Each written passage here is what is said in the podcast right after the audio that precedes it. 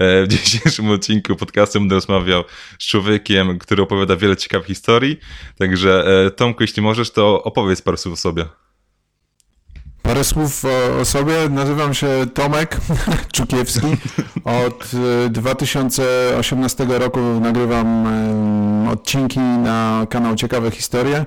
Odcinki ukazują się nieregularnie dość, bo mam taką filozofię, że nie wrzucam cyklicznie po to, żeby wrzucać cyklicznie, tylko wrzucam coś, co uważam, że jest dobre i mnie przede wszystkim ciekawi. Inaczej takie robienie czegoś na siłę jest bez sensu. No i od 2018 roku publikuję regularnie. Stało się to w zasadzie moim głównym zajęciem obecnie i taką pasją połączoną z pracą. Można tak to nazwać. Aczkolwiek nie zmuszam się zupełnie do tej pracy. No, bo to by nie miałoby sensu. Wiem, jak niektóre kanały robią, wiesz, materiały, że no, jest taśma i co tydzień trzeba wrzucić odcinek, no bo zarabiają na wyświetleniach, więc to jest taka firma już wtedy trochę. No, ja mam inne podejście, bo kanał jest zdemonetyzowany, więc no, nie mam, wiesz... Znaczy nie, do kanału, do tego samego kanału i w ogóle jak montujesz film, kiedyś do tego dojdziemy, ale chciałem zacząć jakby od tych samych początków, bo w swoim pierwszym audiobooku, bo to jest dość ważne pytanie, boję się, że no, o to zapomnę spytać. Wiesz może w jakiej ilości sprzedał się audiobook? Pierwsza i druga część? O kurczę, no ciężko powiedzieć, bo tam są zamówienia, no to są ileś tysięcy, 5 tysięcy chyba mniej więcej. Spoko, a tak razem, pierwsza część i druga część, tak? Razem to będzie z 7 tysięcy. O, tak więc... Rozumiem, że ta druga część sprzedała się więcej niż ta pierwsza. Tak, druga sprzedała się, w ogóle druga się sprzedała o wiele lepiej i druga napędziła sprzedaż jeszcze pierwszej części, tak więc taka kula śniegu się trochę zrobiła i mam nadzieję, że przy trzeciej będzie tak samo, ale też no wiesz, starałem się, żeby drugi był lepszy od pierwszego, wiedziałem, już nauczyłem się sporo przy pierwszym. Na przykład wydaje mi się, że cały czas się, no na pewno cały czas się uczę, jak budować historię głosem. To jest bardzo, bardzo istotne. Robić przerwy, ale nie za długie, nie za krótkie, bo czasami mogą być za długie i to wychodzi sztucznie.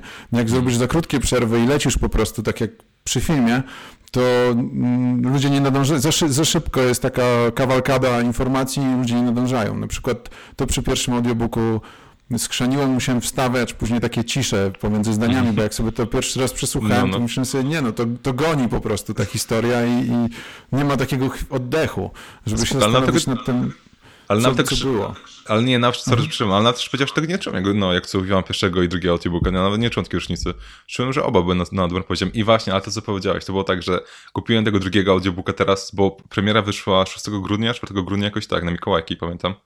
No i to właśnie było tak, że przesłuchałem tego drugiego audiobooka, tak z ciekawości w sumie, bo twoje filmiki oglądałem dłuższego czasu i nie wiem, pierwszego audiobooka jakoś nie kupiłem, nie pamiętam czemu, ale dobra, kupiłem tego drugiego, słuchałem, myślałem sobie, to jest naprawdę sztos. I potem jeszcze słuchałem tego pierwszego i to było naprawdę mega ciekawe. A jeszcze co było takiego fajnego w tym pierwszym audiobooku, że ty przeważnie jesteś takim gościem, chociaż masz swój prywatny kanał na YouTubie, gdzie tam raz na jakiś czas rzucasz sobie takie mini vlogi, powiedzmy, ale tak naprawdę mało kto o tym tak naprawdę wie, bo też dużo jakby się bardzo o tym nie dzielisz. I w tym pierwszym jakby audiobooku to był taki jakby rozdział, czy tam odcinek na temat tego, kim ty w ogóle jesteś i w ogóle, kim ty się w ogóle wcześniej zajmowałeś. I tam to jest w ogóle fajne, że w tym jakby, w tej części, w tej części pierwszego audiobooka powiedziałeś o tym, jak się uczyłeś i jakim byłeś, jakby to powiedzieć, nie chcę tak, złym uczniem, bo w końcu wyszłeś na dobrą drogę. Tak. Ale na początku wywaliście z paru liceów. Tak, na początku. Nie byłem zaangażowany w ogóle, wiesz, nie było mnie tam na tych lekcjach, nie byłem w tym. I nie dziwię się, ale też trafiałem na takie licea nie z najwyższej półki. Podejrzewam, że może gdybym trafił do lepszego, a to też moja wina oczywiście, to bym się uczył lepiej, ale faktem, że z pierwszego liceum mnie wywalili. Tam grupa tych uczniów trochę była też taka, wiesz, takie patusy po prostu, co by tu dużo nie mówić. W drugiej liceum już było lepiej, ale też po prostu jakieś miałem konflikty z nauczycielami i stamtąd też mnie wywalili. W końcu jak mnie z drugiego wywalili, to znalazłem liceum takie wieczorowe dla osób pracujących. No i tam to nie było wyzwaniem już, wiesz, być czwórkowym czy piątkowym uczniem, bo no po prostu towarzystwo było bardzo ciekawe, ale no tak, no powiedzmy, wiesz, z ograniczonymi zdolnościami poznawczymi.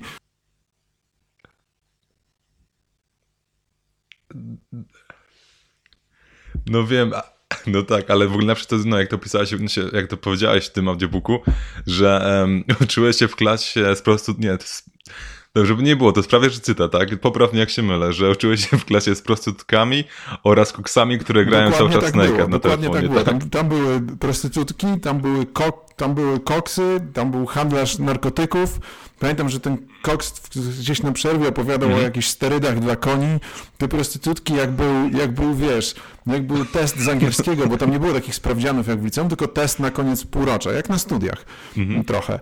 To pamiętam, że one sobie robiły ściągę z angielskiego i podeszły do mnie i zapytały się, czy to jest dobrze. A tam było napisane na ściądze na przykład how are you, ale tak fonetycznie. H-A-R-J-U. Ja tak patrzę, a to myślę sobie, nie, no to już jest jakiś...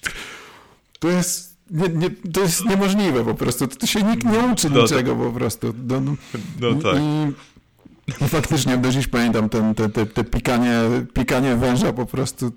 Albo na przykład jak było zadanie z matematyki, to opowiadałem na audiobooku, takie, wiesz, zadanie, że masz równanie i tam je rozbijasz później na kolejne części. I siedział obok mnie ten gość, jeden z tych koksów.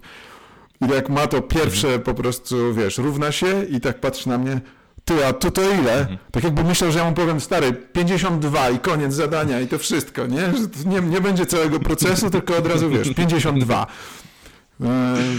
Ale też jak tam, pamiętam, chodziłem do tego liceum, to powiedziałem nauczycielce swojej od polskiego, że chcę zdawać na dziennikarstwo i ona spojrzała na mnie jak na jakiegoś po prostu wariata generalnie, bo tam chyba byłem pierwszą osobą od 5 lat, która się dostała na normalne, dzienne, stacjonarne studia, wiesz, tak na uniwerek, gdziekolwiek. Więc... No cool. No tak, ale też właśnie w tym audiobooku wspominałeś to, że jakby sama nauka w szkole szła ci tak, szła, chociaż to właśnie wtedy, jak powiedziałeś, że w tym już ostatnim liceum, w tym gorszym, to też jakby nie za bardzo się musiałeś wysilać w szkole, bo poziom był taki, jak powiedziałeś. I dlatego też jak miałeś zajawkę właśnie na pasję, na historię, to jakby robiłeś to po prostu w wolnym czasie. I chyba też właśnie, też w tym czasie jakby zacząłeś więcej czytać książek historycznych lub generalnie innych książek, tak? Czytać o biografię na przykład Stalina, innych jakichś znanych osób z historii, analizować i też miałem więcej czasu, bo ta szkoła była tylko 3 razy w tygodniu i była wieczorowa, a ja zawsze miałem problem ze wstawaniem rano, więc tam jechałem, wiesz, na 17 do tej szkoły i siedziałem do 21 i wracałem sobie do domu, więc nigdy nie zaspałem na lekcje, zawsze wszystko było spoko. No byłem tam już byłem piątkowym uczniem. Nie kosztowało to wiele wysiłku, a ja osobiście skupiłem się tylko na egzaminie na studia wtedy, bo już zrozumiałem, że to tak dalej też nie może iść, bo to za chwilę się, wiesz, skończy łopatą albo magazynem, wiesz, taką pracą, więc tak na tym się sfokusowałem, na egzaminach, a wtedy to były jeszcze takie czasy, kiedy matura nie miała żadnego znaczenia. Ważne było to, jak zdasz egzaminy na studia. Więc mogłeś zdać maturę na same truje, a egzamin na studia, wiesz, zupełnie był oddzielną rzeczą. I tylko się uczyłem się tylko do egzaminu na studia. A wspomniałeś pewnie o tym audiobooku, ale jeszcze raz spytam, a co akurat sprawiło, że jednak to dziennikarstwo? No wiesz co, dziennikarstwo jest takim zajęciem dla ludzi ciekawych świata. Tak mi się wydaje. Ja nie mam ścisłego umysłu, nie radzę sobie tam z matematyką, chemią, fizyką, więc niewiele rzeczy mi zostało, a jednocześnie nie miałem jakichś do innych humanistycznych przedmiotów, nie pociągały mnie. Historia jako pasja, jako ciekawość, tak, ale... nie żeby ją studiować. No bo jak zobaczysz, kanał jest... To są różne ciekawe historie, ale to przecież nie jest taka historia twarda, wiesz, jakaś taka rozgryzanie, jak czasami niektórzy rozgryzają na 2 godziny. Tylko raczej zwrócenie uwagi na jakieś procesy. I to czasami to nie jest związane z polityką, jak na przykład Mili Vanilli, no to jest jakiś proces. Jakaś ciekawa historia, po prostu. No tak, jak w nazwie nomen omen. A ten, a co chciałem spytać, bo ten też dalej jakby już po studiach poszedłeś, jakby nadal, no... Dalej przeszedłeś jakby karierą dziennikarską i zostałeś wtedy dziennikarzem TVN. Tak, gdzie ten okres... TVN Warszawa. Tak, gdzie ten okres wspominasz tak średnio. Tak, TVN Warszawa to było, tak? No tak, wiesz, średnio, a jednocześnie muszę im przyznać, że nas mnóstwo rzeczy nauczyli. Nas, poświęcili nam 7-8 miesięcy, gdzie nie produkowaliśmy żadnych materiałów na sam nasz trening. Dawali nam, pamiętam, że dawali nam reportaże do oglądania i studiowania. Kamery, żebyśmy jeździli i nagrywali i nauczyli się, jak się nagrywa. Mieliśmy ileś szkoleń, więc to była ogromna lekcja tak naprawdę i też takie poczucie, że jesteś wśród naprawdę ambitnych ludzi, bo oni sobie tam wybrali ileś ludzi do stworzenia tego nowego kanału. I wiesz, ja tam później robiłem materiały, które szły jako jedynki, takie pierwsze materiały, poważne, jakieś polityczne, oczywiście lokalne. Podejrzewam, że gdybym się noga nie powinęła, to bym gdzieś wylądował później w jakichś faktach czy czymś takim. Nie zdziwiłbym się, ale byłem za młody, wiesz, i nie trzymałem takiego balansu w swoim życiu, że praca to praca, a życie prywatne, wiesz, i tak dalej. Tylko po prostu to mnie wchłonęło całkowicie. Trzeba przyznać, że to wymagająca praca, bo zaczynaliśmy o 8 czy 9 rano, a kończyliśmy nieraz o 20, więc to cię wchłania. Newsy takie są, tam nie ma momentu na zastanowienie się, tylko codziennie jest nowy materiał i codziennie trzeba udowodnić swoją wartość, codziennie musisz zrobić coś dobrego i po każdym materiale jest kolegium, gdzie tam później się wszyscy spotykają i ci mówią po prostu i jadą po tobie, bo tylko krytyka może cię czegoś nauczyć, więc wiesz, mówią o tobie i cię krytykują i to jest też takie, to nie wszyscy to wytrzymywali, pamiętam, że dziewczyny to wymiotowały, wiesz, przed pójściem na kolegium, tak się bały, bo tak bardzo personalnie to odbierały.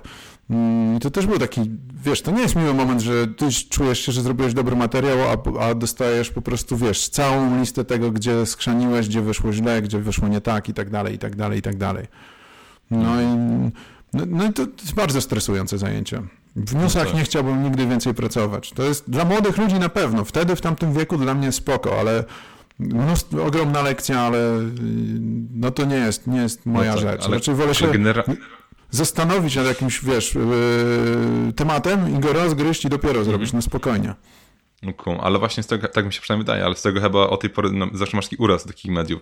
Nawet do teraz, wiesz, nawet teraz jak coś media, szczególnie jak był temat koronawirusa, jak właśnie obserwowałem cię na tych social mediach, zawsze tak mocno krytykujesz media, że bardziej powodują panikę niż tak naprawdę informują. No bo szczególnie te media, które są za darmo, bo ja znam ten system, ja wiem jak to działa, ja znam tych ludzi, no ja wiem przecież, że oni siedzą w portalu, mają, wiesz, mapę klików i patrzą co grzeje.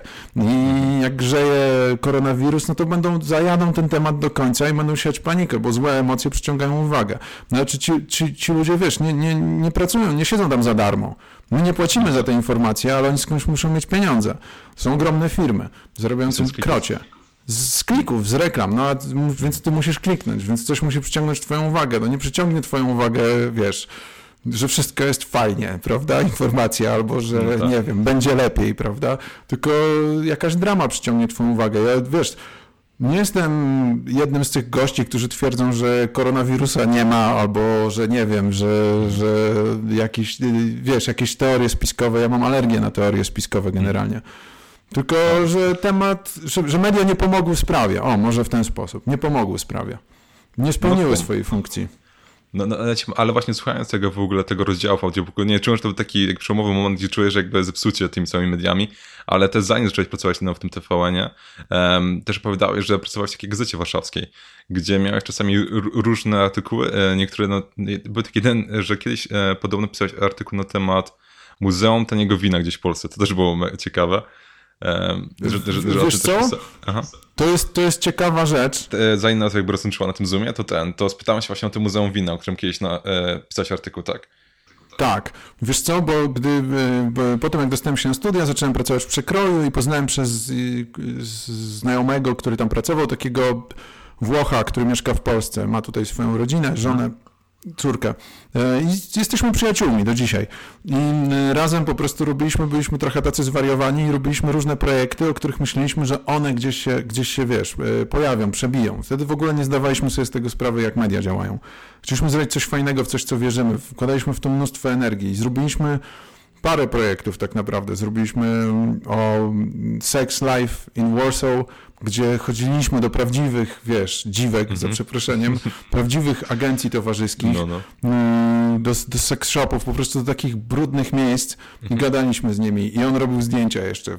To było najlepsze. Jestem tylko ciekaw, jakby teraz zrobiliście to teraz w tych czasach, wiesz, nie idąc do jakiejś agencji, tylko coś, wiesz, tak po swojemu. No ciekawe, jak teraz to wyszło, czy na blogu, czy wiesz, w formie tam nie wiem, na YouTube, czy wiesz, no, taki bardziej w internety, a nie wiesz, nie do zwykłej prasy. Tak, wiesz co, teraz to bym zrobił tak, teraz to jasne, teraz gdybym robił taki materiał, to bym poszedł do tych dziewczyn, które są na kamerkach, do tych dziewczyn, które są gdzieś na OnlyFans, czy coś takiego.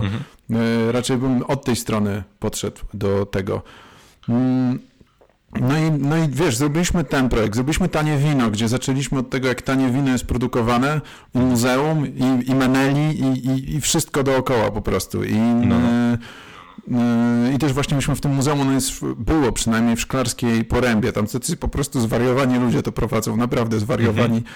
Pamiętam, że absent nam dali jeszcze wtedy do wypicia. To w ogóle jeszcze taka całkowicie dziwna sprawa. Jeśli to jest otwarte, kiedyś obczaję, naprawdę, bo to brzmi zaraz ciekawie. Muszę sprawdzić, czy jeszcze jest otwarte. Mam nadzieję, że jeszcze jest otwarte. No to w ogóle ciekawe miejsce tam jest. No tam ciekawi ludzie. I wiesz, więc zrobiliśmy ten materiał. Zrobiliśmy materiał o wesołych miasteczkach, gdzie pojechaliśmy z wesołymi miasteczkami, z tymi rodzinami, które pracują, wiesz, bo to w zasadzie są rodziny, które jeżdżą, to są takie rodzinne biznesy. Nie wiem, czy to jeszcze istnieje. Zrobiliśmy materiał o Stadionie Dziesięciolecia, gdzie robiliśmy zdjęcia wszystkim tam, tak naprawdę tym, którzy tam handlują. I te wszystkie projekty, to jest ciekawe, bo to jest ważna informacja, teraz zbieramy i chcemy zrobić wystawę tych projektów razem z krótkimi opisami na wiosnę, jak już wiesz, będzie trochę normalniej. Więc Federico wybiera zdjęcia, zrobimy wystawę, będziemy tam i poopowiadamy o tym, jak to było. To są zarówno zdjęcia, jak i opisana historia danego projektu i to są tak zwane projekty niechciane. No, bo jeszcze nie znamy tytułu, ale to jest coś mniej więcej w tym stylu. Ej, ale nie, to jest resztos. A powiedz mi, a potem jeszcze jakby to publikował na swoim profilu, wiesz, żeby to się po prostu nie zagubiło, tak? To się będziesz promował jeszcze w jakiś inny sposób? W sensie, czy będę promował ten projekt, w sensie tak, no w sensie jakby ktoś chciał szukać to na wiosnę, to w sensie... Tak. A, to spoko. No, to tak, na pewno będę, na pewno dam, wiesz, znać gdzie mogę, tam dam znać. I gdzie moi znajomi mają trochę zasięgu, to też pewnie dadzą o tym znać. No. Jak mój brat, czy inni, ci youtuberzy z naszego koszyka takiego, ci, którzy się kumplujemy ze sobą. No spoko. Wiesz co, bo też chciałem w ogóle ciebie spytać się, jak nagrywamy, doszło do wybuchu w Madrycie w tym momencie, tak? To było dwie ulice dalej od ciebie, tak? Tak. Wybuch gazu, z tego co już się dowiedziałem, 3 osoby, to są ostatnie informacje, 3 osoby niestety nie żyją, ileś jest rannych. Ja spałem, wybuch mnie nie obudził, ale obudziły mnie syreny, wyjące syreny.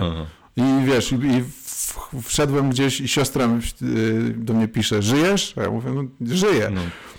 I kumpel do mnie pisze, wszystko z tobą okej? Bo mam siłownię o 18:00. Idziesz na siłownię? A ja mówię do niego, nie żyję, ale jestem tak oddany sprawie siłowni, że i tak przyjdę. Czekaj, ale ty przespałeś wybuch, chcesz mi powiedzieć? Tak, przyspałem. Ja mam bardzo silny sen, wiesz, jak ja śpię, to możesz imprezę zrobić tutaj i nic się nie stanie. Okej, no spoko.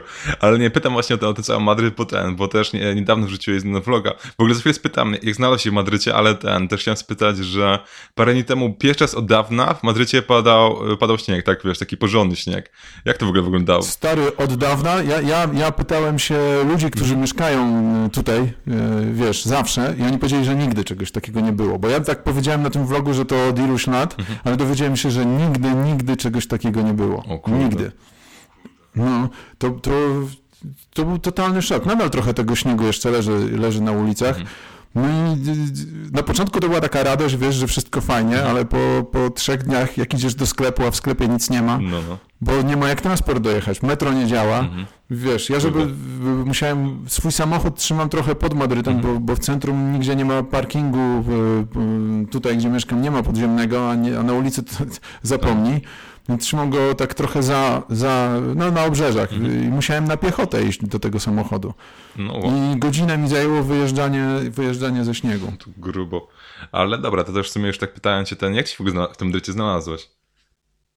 Wiesz co, byłem w Wenezueli z moim bratem w 2017 roku i on wtedy tak raczkował ze swoim kanałem, miał pamiętam 900 subskrybentów i postanowiliśmy nagrywać po prostu. I nagrywaliśmy w Wenezuelę, protesty i tak dalej. I poznałem tą dziewczynę i razem uznaliśmy, że ona chciała jechać do Europy i ja tak sobie pomyślałem, czy mi się chce wracać do Polski, jesień się zbliża. Ja mówię, dobra, to ja pojadę z tobą, posiedzę w tym Madrycie, zobaczę, wiesz, jak jest, nie? Przezimuję trochę. No i wiesz, wróciliśmy do Polski, pojechaliśmy samochodem przez całą Europę do Madrytu. Zostałem i tak już zostałem. Poznałem ludzi, wiesz, spodobało mi się.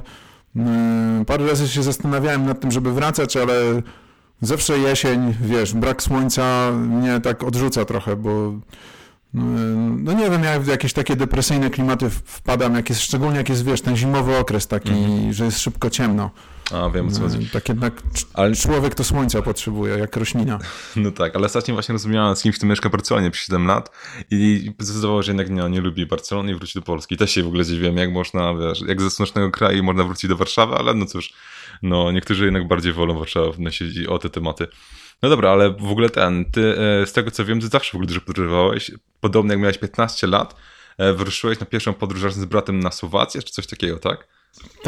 Tak, do dziś to pamiętam. Tak, miałem 15 lat, wtedy z Bartkiem pojechaliśmy na Słowację, weszliśmy na Sławkowski Szczyt. To był pierwszy wyjazd za granicę, to taka przygoda po prostu dla 15-latka, wiesz, że sami pod namiot, później to wracanie. Do dziś pamiętam imprezę w Zakopanem, gdzie musieliśmy czekać do rana na pociąg, po prostu, wiesz, świat się wydawał po prostu tak ogromny i tak wielki, to Zakopane mi się wydawało po prostu, wiesz, jakimś, nie wiem, ogromnym światem zupełnie, a tu, wiesz, po prostu ludzie pijani w sobotę wieczorem, nie? Ale dla mnie to było, tak sobie myślałem, Jezu, jak ja już chcę być dorosły, wiesz, zarabiać pieniądze i być w tym świecie, jakie to wspaniałe. Ale tak, to była taka pierwsza wyprawa. Ogólnie zawsze podróżowałem dużo z bratem. Z bratem bardzo często. Do Naddniestrza też pierwszy raz pojechaliśmy razem. Ale powiem ci, że najwięcej chyba, wydaje mi się, dla rozwoju osobistego dają takie wycieczki samemu. To jest takie sprawdzenie się po prostu. Wiesz, wyjeżdżasz sam, za wszystko sam odpowiadasz. I gdy ciebie spotykają różne sytuacje na tym wyjeździe, albo spotykasz różnych ludzi, to nie masz nikogo, z kim możesz skonfrontować swoje opinie, więc musisz sam sobie wyrobić zdanie o człowieku, o sytuacji, o tym, co się dzieje i tak dalej. Ale właśnie... To tak rozwija. Nie, sorry, ci przyłam, ale właśnie tego, Vlogkasza. Z Narzem Kabocji byłeś dużo raz w podróżach i on właśnie ostatnio na swoim filmiku chyba właśnie rzucił coś takiego, że podróżując samemu, jakby on ma, w sensie, fajnie z kimś podróżować, ale jak podróżujesz samemu, jest o wiele większa szansa, że poznasz kogoś, wiesz, ciekawego, bo jak podróżujesz sam, to chcąc, nie chcąc, to wiesz, to gadasz z innymi ludźmi i tak dalej, więc to teraz ciebie tak wymusza poznawanie innych ludzi. Tak. To też jest... Zdecydowanie tak. Nie zamykasz się w swojej grupie, tylko po prostu jesteś zmuszony do tego, żeby poznać ludzi i to jest zdecydowanie to jest dobre. I tak. Polecasz generalnie. Podróżowanie tak, polecam i szczególnie zauważyłem, pamiętam jak byliśmy w Naddniestrzu kiedyś, z bratem, to nagle spotkaliśmy takiego gościa, Kanadyjczyka, Briana, który słowa po rosyjsku nie mówił, a tam nikt nie mówi po angielsku. I my się go pytamy, stary, jak ty tutaj w ogóle trafiłeś?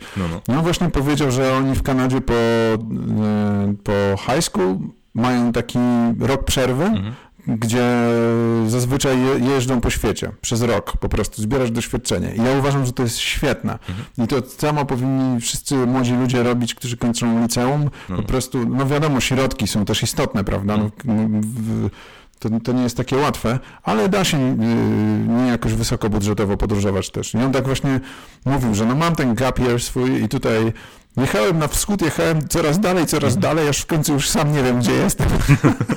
Bo już nikt nie gada po angielsku, tylko po prostu jechał i wiesz, i dobrnął aż tam.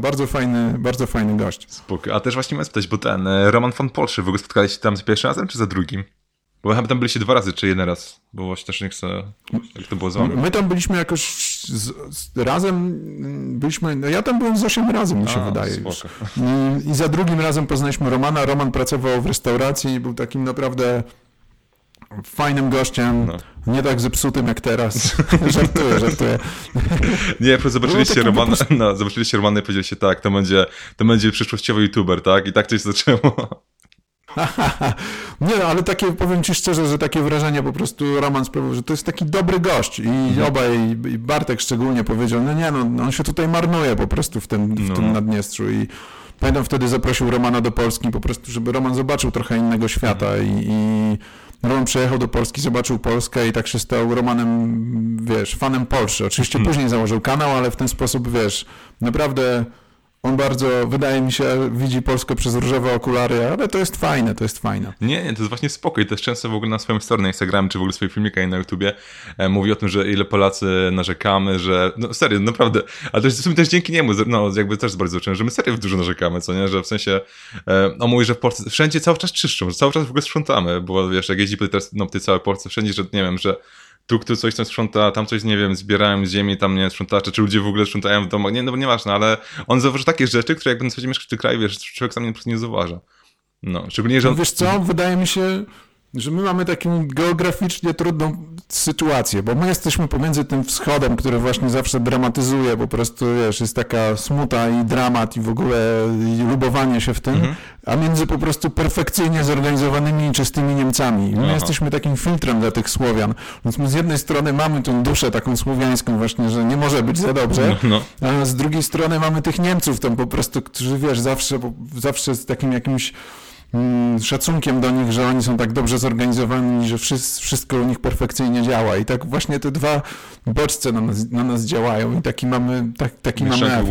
Aczkolwiek jedna rzecz, jeśli ja mam ponarzekać na Polskę, aczkolwiek kocham swój kraj i Polskę i Polaków i jestem Polakiem i jestem z tego dumny generalnie, to ta różnica, jaką widzę między Hiszpanią a Polską, jest taka, że w Hiszpanii na przykład, gdzie gdzieś idziesz do sklepu, albo idziesz, gdziekolwiek, masz jakąś interakcję z drugim człowiekiem, to zawsze jest uśmiech, jest takie wymienienie dobrej energii. Jak ktoś jest taki trochę, nie patrzy ci w oczy, patrzy gdzieś do dołu, to się zastanawiasz, co z nim jest nie tak, nie? Więc wszyscy tak podtrzymują tę taką pozytywną wibrację takie, tam bez jakiegoś wchodzenia sobie w życie, ale na takim, na takim tym. Cool. A w Polsce to jest na odwrót czasami, mam wrażenie, że pamiętam, przyjechałem pierwszy raz po pół roku w Hiszpanii do Polski, wylądowałem na lotnisku w Poznaniu, chciałem sobie kawę kupić, podchodzę, do babki, która tam stoi za kawą, taki, po tej Hiszpanii taki uśmiechnięty. Mówię, dzień dobry, chciałem kawę kupić. I uśmiecham się, patrzę jej w oczy, ona nie patrzy mi w oczy, patrzy gdzieś w dół, mijają 2 sekundy i słyszę tylko, którą? I jak w Polsce spotykam kogoś uśmiechniętego i wesołego, to myślałem sobie, ale fajny gość, co z nim jest nie tak, nie? Ale nie, ja ci powiem na przykład z drugiej strony, bo ja jakby mieszkam już w Anglii odkąd skończyłem 10 lat i ja mam coś takiego, że... Dlatego, że jakby widzę to z obu stron, ze strony, jakby to powiedzieć, zachodniej i polskiej. Na przykład ja mam coś takiego, że wiem, że jak jestem w Polsce, nieraz było tak, że po prostu wchodzę i widzę, że kasjerka ma typu czemu ja w ogóle muszę tu pracować, co nie?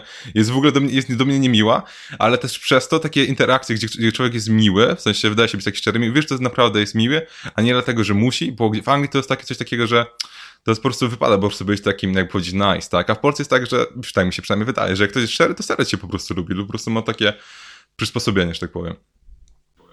No, ale to też wszystko zaczyna się od nas, bo często też mi się zdarzało tak w Polsce, że gdy ja, z pozytywną energią do kogoś podchodziłem, to odpowiadał, nie gasił tego. No chyba, że trafiasz już naprawdę mruka takiego.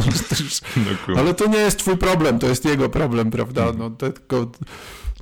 No trudno, no nieszczęśliwy człowiek, no co zrobić, no. Tak, ale wiesz co, nie, bo też chciałem cię w ogóle spytać, bo w wielu wywiadach mówisz, że jak robisz research w ogóle do swoich materiałów, to wchodzisz na strony rosyjskie i powiedziałeś, że piszesz i mówisz dość płynnie po rosyjsku. Chciałem spytać, jak się w ogóle nauczyłeś tego rosyjskiego?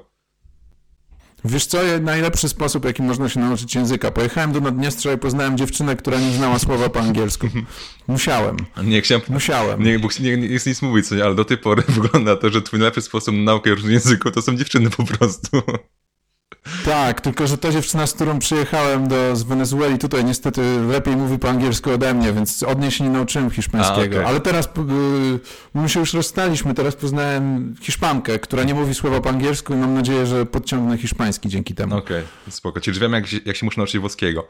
Ale o coś ciebie jeszcze chciałem w ogóle spytać, wracając też do tematów tego audiobooka, to jaki jest w ogóle jeden z twoich ulubionych rozdziałów, jeśli jak nagrywałeś to, który to by najbardziej podobał? O kurczę, to jest ciężkie pytanie, bo wszystkie starałem się zrobić takie, żeby nie były, żeby coś miały w sobie.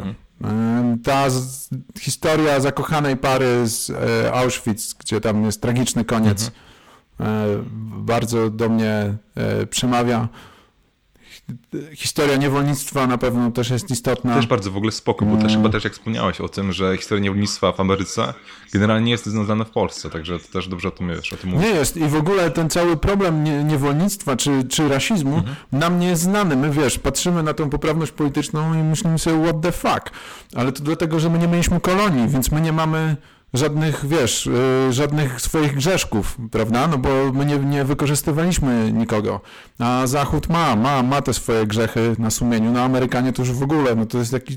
No sobie pomyślisz, że taka sytuacja, że ludzi się hoduje, była legalna, była normalna i nikt się nie dziwił. Ludzie sobie pili herbatę, prawda, i rozmawiali o tym, wiesz, i wszystko jest spoko, wszystko jest normalnie. Nie idziesz do kościoła, pastor coś mówi, wracasz, jesteś dobrym człowiekiem i wszystko jest pięknie. Wiesz, prezydenci Stanów byli właścicielami niewolników. No to są takie rzeczy, do których Ameryka też dziwnie podchodzi, tak jakby chce o tym zapomnieć, że tak jakby oni doszli do wniosku, że najlepiej to zapomnieć. Bo na przykład ostatnio zupełnie wymazano w jednym stanie, zupełnie wykasowano informację o tym, że to był pierwszy stan, który zniósł niewolnictwo. Zdecydowano się w ogóle... wiesz, zdjąć tę informację. Ona była gdzieś tam przyczepiona na jakiejś blaszce i zapisana, zdjęli to. Więc tak jakby oni mają taki wniosek, że najlepiej to zapomnieć. Okay. W ogóle nie rozkminiać tego tematu. Nie wiem, to jest tak trudna sprawa i ciężka. I dlatego też chciałem to poruszyć, żeby ludziom trochę unaocznić, jak to naprawdę wyglądało, a nie, że wiesz, tam czarnoskórzy, pole bawełny i w zasadzie to nie wiadomo o co chodzi. Z pierwszego audiobooka rozdział, który uważam, że nie do końca mi wyszedł, to jest postprawda, ale uważam, że jest bardzo ważny. Mam nadzieję, że tam niektóre jakieś takie przemyślenia trafiły, ale zabrakło mi puenty i tak się zastanawiałem nad nią. Może kiedyś pociągnę ten temat trochę dalej, ale w ogóle temat fake newsów jest, wydaje mi się, szalenie istotny i tego, co robią social media teraz i najciekawsze jest w tym wszystkim to, że narażeni nie są młodzi ludzie. To nie młodzi ludzie ulegają manipulacji. Nie. Młodzi ludzie mają, wiesz, taki automatyczny swój filtr bullshitu. I oni wiedzą doskonale, co jest bullshitem, a co nie jest bullshitem. To starsi ludzie są narażeni. Tacy, którzy... Oni są wychowani w takich czasach, że coś jest wydrukowane, to jest prawdą i tak samo traktują internet i wchodzą do tego internetu teraz, wiesz, niektórzy dopiero zaczynają z nich, 60-latkowie i wszystko po prostu we wszystko wierzą, że to jest prawda i dlatego też mieliśmy projekt taki, żeby robić takie społecznie kursy dla seniorów, żeby im tłumaczyć, jak działa internet, jak działa informacja, jak weryfikować informacje, na co uważać, na co nie uważać. Tylko, że no koronawirus wszystko skrzanił, ale mam nadzieję, że jak koronawirus, wiesz, może nie wiem, te szczepionki, wiesz, no zniosą obostrzenia, to wtedy wrócimy do tego tematu, bo uważam, że to jest bardzo ważne i że to jest taka społeczna misja istotna, bo to są wyborcy, wiesz, no tak. Są manipulowani, a później głosują. No tak, zgadzam się w 100%. Ale też pytam tego audiobooka, bo w tym audiobookach była jakby to powiedzieć, wspominałeś też o własnym podcaście w tym audiobooku i jestem ciekaw, czy to nadal jakby jest w planach, czy postanowiłeś, że jednak na razie to zatrzymasz ten projekt, czy jak to teraz wygląda, powiedz? Wiesz co, teraz mam taki problem, że na kanale Ciekawe Historie dawno nic się nie pojawiło. Mam dwa odcinki, które przygotowuję i chcę zakończyć serię o Chinach, a zrobić kolejny odcinek o Chinach, bo to jest taka rozpoczęta seria. Chciałbym zakończyć te serie, które są otwarte na kanale i po prostu pójść dalej. Więc ciężar raczej stawiam na kanał, żeby się rozwijał, żeby, wiesz, no kanał jest głównym wehikułem mojej działalności, kanał Ciekawe Historie. No tak. Oprócz tego wrzucę też coś z Madrytu, jak się żyje, jakieś takie, wiesz, tak, coś ciekawego po prostu o Madrycie. A podcast, muszę jeszcze sobie to ułożyć w głowie, no bo taki podcast to jest w zasadzie coś jak rozdział audiobooka, no można tak powiedzieć. A bym jednak chciał bardziej, żeby to było podcastowe. To wiesz, tak jak teraz rozmawiamy, żeby to nie było takie... Na audiobooku to jest to bardziej takie czytane, można powiedzieć, prawda? A to bardziej taki na luzie, tak? O to ci chodzi w sensie? Tak, tak, żeby tak sobie po prostu pogadać o jakichś wydarzeniach. No i tak, i też... Chyba że jakieś radio by się, wiesz, zgłosiło, były jakieś tam pomysły, to wtedy mógłbym robić takie krótsze na pewno odcinki, bo radio nie ma czasu na to, żeby pół godziny gość nawijał, wiesz, historię, ale można ją robić w odcinkach na przykład 2-minutowych gdzieś w przerwach i wiesz, i tak zrobić 5, czyli 10 minut by trwała dana historia. Takie krótkie, ciekawe historie, tak? No. Tak, takie szoty. No to może być. Ale nie, przynajmniej mi się daje, że taki jeden plus podcastów jest taki, że one są w miarę proste do zrobienia, bo w sensie, jak wiesz, jak montujesz filmiki na YouTubie, masz to audio, masz to, wiesz, masz treść wizualną, musisz jak wszystko ładnie połączyć, a podcasty po prostu odpalasz mikrofon, no i tak jak naprawdę my, wiesz, jak wiesz, co masz powiedzieć, to po prostu nagrywasz to, możesz dać efekty dźwiękowe, jeszcze do ciebie zależy, ale no, jeśli o taką prostotę, wydaje mi się, że jest, wiesz, łatwiej to po prostu nagrać i ogarnąć niż taki, powiedzmy, YouTube. Nie, no jasne, no oczywiście, że tak. No, to jest właśnie ta zaleta podcastów, że odpalasz i jedziesz, gadasz o tym, co ci wiesz, co ci w głowie siedzi, prawda?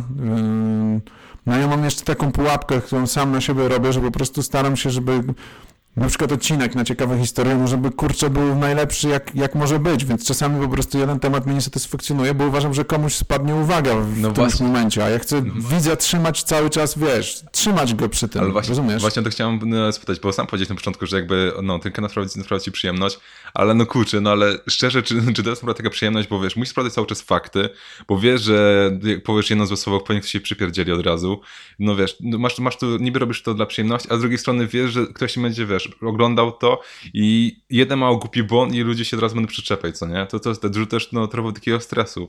Wiesz, co mi chodzi? To jest sporo. Najtrudniejszy jest ten moment pierwszy właśnie sprawdzania, szukania tego, jak ty sobie to połączysz. I z takimi materiałami właśnie jak Chiny, Wenezuela, wiesz, takimi, gdzie są twarde informacje, polityka, jest mi najtrudniej, ale takie, wiesz, lżejsze materiały, jak Mini Vanilli, to sam się śmieję czasami, montując coś, wiesz, albo nie wiem, Bill Hicks, wiesz, oglądam to i się śmieję po prostu, wiesz, śmieszy mnie coś, więc tam i w pewnym momencie już wpadam w taki moment, że dobra, to jest fajne i to cię napędza wtedy i chcesz skończyć po prostu, chcesz już dojść do końca, bo już widzisz te elementy, które fajnie zagrają. No spoko. A wiesz, też miałem w ogóle cię spytać, bo jak wiedziałem niektóre twoje wywiady, często wspominasz na temat Jana Karskiego, a jeszcze nie zrobiłeś żadnego tematu, wiesz, na temat jego. Tak się dziwię, czy on nadejdzie, czy myślisz, że to postać, bo wspominasz, że to jest jakby twoja ulubiona postać historyczna i jakby chcesz ten temat jednak zostawić, czy kiedyś nadejdzie, czy po prostu na razie nie wiesz? Wiesz co, jest biografia Jana Karskiego, która wychodzi w 3 częściach. Ona jest świetna, 2 części już przeczytałem. Ją pisze jego wieloletni przyjaciel i asystent Waldemar Piasecki, no, jeśli dobrze pamiętam imię, bo nazwiska na pewno dobrze. I ja napisałem do tego wydawnictwa, że gdy będą wydawać 3 część, to ja zgłaszam swoją gotowość do tego, żeby zrobić odcinek o Janie Karskim. On będzie zarazem promował książkę. Ja nie oczekuję wynagrodzenia za to, tylko po prostu chcę zrobić o Janie Karskim odcinek, ale właśnie z materiałami, które oni mają, które Piasecki nazbierał przez lata na pewno, z nim usiąść, pogadać, wiesz, bo główną rzeczą są materiały, żeby zdobyć archiwalne materiały. O Karskim jest sporo materiałów, są różne, no to jest szalenie ciekawy człowiek, szalenie, no jest taką, wiesz, no historią Jamesa Bonda trochę, no przecież on był aresztowany, torturowany, udało się go wyciągnąć stamtąd, w ogóle, wiesz, uciekł przez okno, kilka razy przechodził przez granicę podczas wojny. A przy tym bardzo taki skromny i bardzo taki rozsądny, rozsądnie bardzo zawsze mówił. I taki, no najfajniejsze jest to, że on jest taki skromny, tam gdzieś pamiętam wywiad z nim widziałem w telewizji polonijnej, taki jeszcze, wiesz, za czasów komuny, bo on siedział w Stanach. I go przedstawia właśnie prowadzący, był prowadzący i kobieta obok niego prowadząca i on jej przedstawia Karskiego jej i mówi, to jest nasz bohater, wspaniały człowiek, który dokonał wielkich rzeczy, jesteśmy bardzo dumni, że jest tutaj właśnie teraz z nami. I Karski na to odpowiada, to jest wszystko propaganda, przesada, ale nie przerywałem panu, bo to mówił. Ale nie, to jest nie, serio, było on wydał jakąś książkę Tajne Państwo na temat tego, co się dzieje tak. No, w Polsce w czasie II wojny światowej, co się dzieje w ogóle z Żydami w Polsce. I to jest w ogóle mega ciekawe. No on na ochotnika wszedł do getta warszawskiego, żeby zobaczyć, co się dzieje, bo do niego się zgłosili Żydzi, gdy wiedzieli, że on będzie jechał na zachód, raportować, co się dzieje w Polsce. I zgłosili się do niego i powiedzieli, to my wiemy, jacy są Anglicy. Jak pan im powie, że coś się słyszy na ten temat, to oni panu nie uwierzą. Ale jak pan powie, że pan to widział, to reakcja będzie inna. Czy pan wejdzie do getta? I on sam zdecydował, wejdę. I stary, no wszedł do getta warszawskiego w przebraniu oczywiście, więc no... tak, ja chyba wszedłem dwa razy z tego co wiem, za pierwszym i za drugim razem. No to jest, bo za pierwszym razem był zszokowany jakby chyba taki był powód drugiego wejścia, bo za pierwszym razem jakby nie jest bardzo... To był taki szok dla niego, że musiał potem jeszcze... Zaprosili go po raz kolejny, żeby jednak to zobaczył. I też widział takie straszne sceny. Nie chcę... W ogóle jest dokument na Netflixie. Nazywa się... Już zapisałem sobie nawet. Nazywa się Karski i jak to się nazywało? Boże, miałem to zapisane. Karski i władcy ludzkości. Tak, Karski i władcy ludzkości, tak.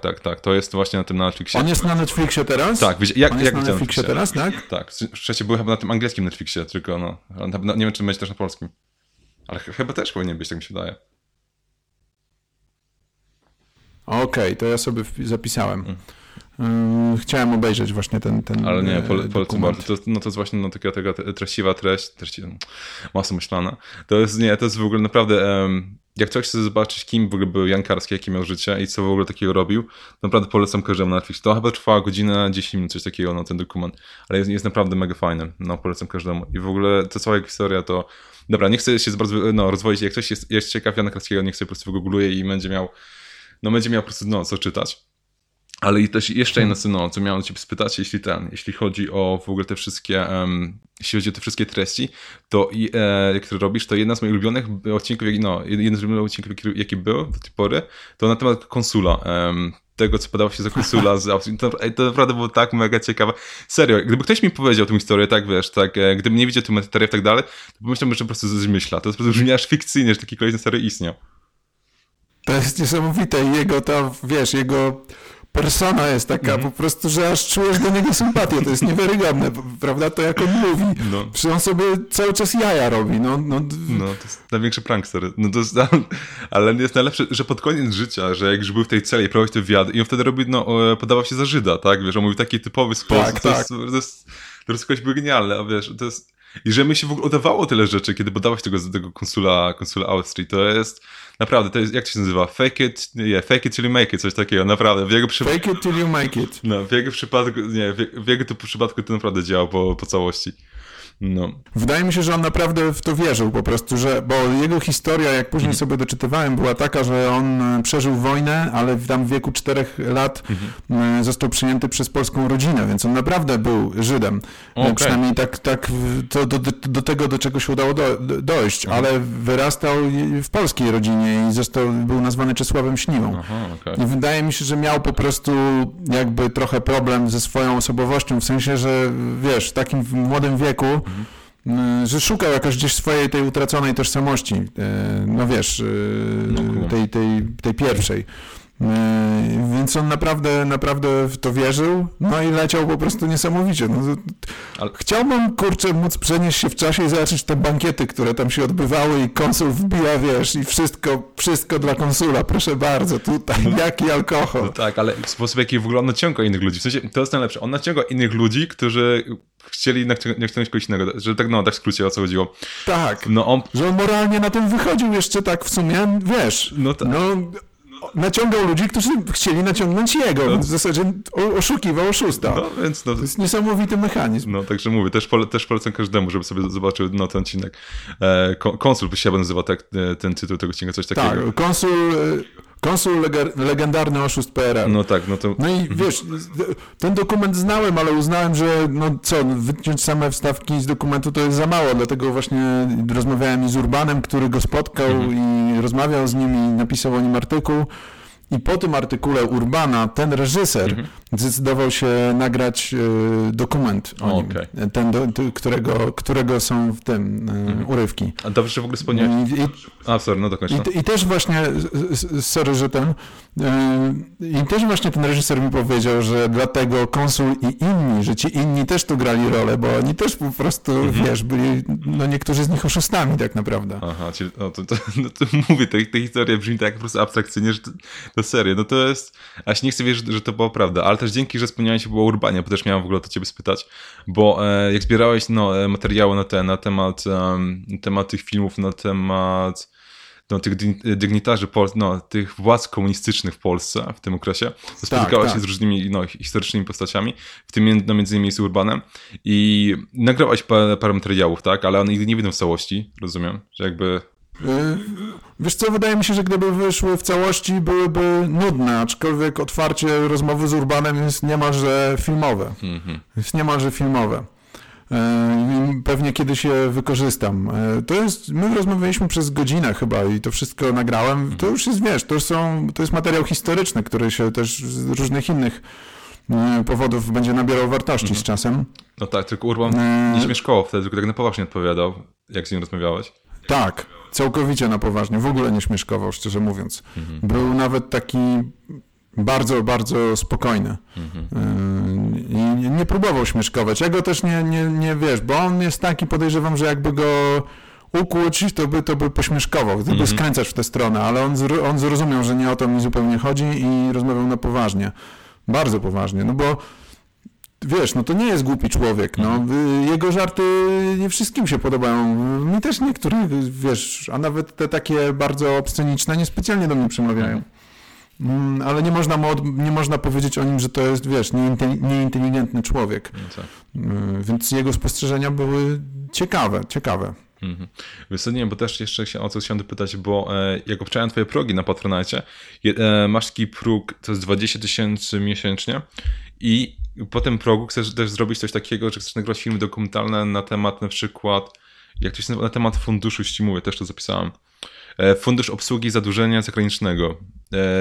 Właśnie, że... No, że afera. Tak, że zbierasz właśnie no, więcej jakby środków, żeby robić takie filmy na takie dłuższe, cięższe tematy. W sensie, no takie, wiesz, o co mi chodzi. Tak, no to takie już prawdziwe materiały nagrywane od początku do końca przeze mnie.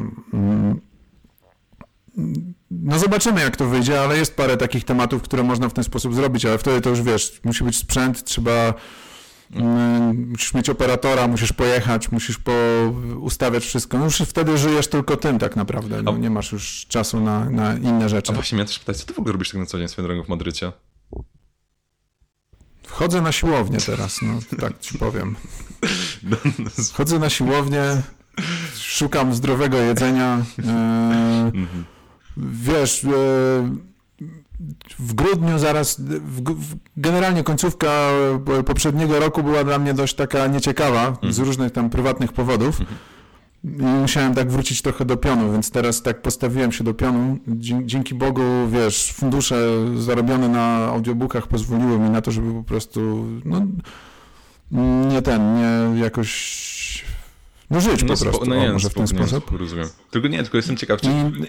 Sorry, że tam się... Nie, czy pracuję? Nie pracuję. Mieliśmy biznes z moim bratem. Mhm. Tam handlowaliśmy elektroniką, ale teraz ze względu na koronawirus i tak dalej jest strasznie problem z przywożeniem rzeczy. Nie było to coś jakiegoś mega intratnego, ale wcześniej utrzymywałem się z tego, a później Ciekawe Historie, Patronite, audiobook, wszystko razem połączone dało mi niezależność taką na podstawowym poziomie, nie jestem jakimś, nie żyję jakoś luksusowo, ale daję radę. No spoko, a też chciałem spytać, a czy właśnie tęsknisz z takim dziennikarstwem w terenie, tak właśnie jak swoim wtedy kolegą, tak podróżować po całej Polsce, robiłeś te różne takie typy wywiady, czy jakby tęsknisz za tym? Wiesz co, z wiekiem chyba nie miałbym już tej energii, co wtedy, żeby wszędzie wkładać but w drzwi i przekonywać prostytutki, żeby im zrobić zdjęcie i tak dalej. Wtedy miałem taką po prostu energię niesamowitą. Jakbyśmy my wtedy vlogi nagrywali, to one byłyby niesamowite, z tych wszystkich miejsc. Teraz mam taką energię raczej na właśnie spokojne rozgryzienie tematu, znalezienie jakiejś ciekawej historii, albo na takie nagrywanie takiego vloga, jak nagrałem z Hiszpanii, tak po prostu. Na luzie. No. Tak na luzie. No tak, bo kiedyś w ogóle jak opowiadałeś ten temat Wenezueli i co tam się w ogóle działo, Wenezuela wtedy, a Wenezuela teraz to jest coś zupełnie innego. Wtedy jakby takie większe zamieszki w Wenezueli, to podobno było naprawdę grubo, że było aż po prostu niebezpiecznie dla waszego życia wtedy. Wiesz co, tak. I po jednym z takich protestów powiedziałem, że już nigdy więcej na protesty nie idę. Był protest, my to nagrywaliśmy i przyjechała gwardia, czyli taka policja, wojsko. Rozpędzasz ten protest. To jest nawet w odcinku mojego brata. On tam ucieka, biegnie, przeskakuje przez płot i tak dalej. Tylko że akurat policja to nie pojechała za nimi, tylko za naszą grupką. Pobiegliśmy w dwie różne strony. Aha. I na szczęście ja byłem z kolegą tam, i on powiedział, co robić. On powiedział, pobiegliśmy, skręciliśmy w jedną ulicę, w drugą, a oni jadą za nami. On mówi, zatrzymaj się, stoimy. Nic nie rób. Będziemy stać, jesteśmy przechodniami. Ja stanąłem i stoimy tak. Ja jestem, widać, że nie jestem Wenezuelczykiem, więc oni też łatwiej im było w to uwierzyć, ale powiem ci, że byłem tak wystraszony, że cholera, I oni, wjechała ta gwardia i strzelali do tych ludzi uciekających. Oczywiście, nie z ostrej amunicji, ale strzelali z takich ładunków gazowych. A ten ładunek gazowy, gdy strzelisz do kogoś z niego z bliska, to możecie zabić nawet. Więc oni... Mam tą scenę przed oczami, jak oni wjeżdżają w ulicę, my stoimy obok na chodniku, ludzie biegną po ulicy, a ta gwardia, ci żołnierze strzelają i się śmieją, na cały głos się śmieją, strzelając. I wtedy pomyślałem, że nie, dobra, to już dla mnie wystarczy. Ja tutaj zakończę ten temat. No tak, w ogóle słyszałem o tej historii właśnie też od twojego brata, co prowadzi kanał Bez Planu, że te historie, która się tam się dzieje na co dzień, że egzekucje na ulicy przeprowadzone przez jakieś tajne jednostki policji czy coś takiego, no to myślałem, masakra. No ale tak poza tym takimi dramatycznymi przyjściami z Ameryki Południowej, to chciałbyś jeszcze podwiedzić takie inne kraje? W sensie powiem, że nie byłeś tylko w Wenezueli, tak? Czy... Byłem w Ameryce Południowej, tylko w Wenezueli byłem. Okay. Chciałbym na pewno, ale teraz nie bardzo się da w tym momencie. Gdzie ja byłem? Na wschodzie to byłem wszędzie, bo Rosja, Białoruś, Ukraina, Mołdawia, Naddniestrze i tak dalej. W Europie też byłem w zasadzie wszędzie, ale w Wielkiej Brytanii nie byłem.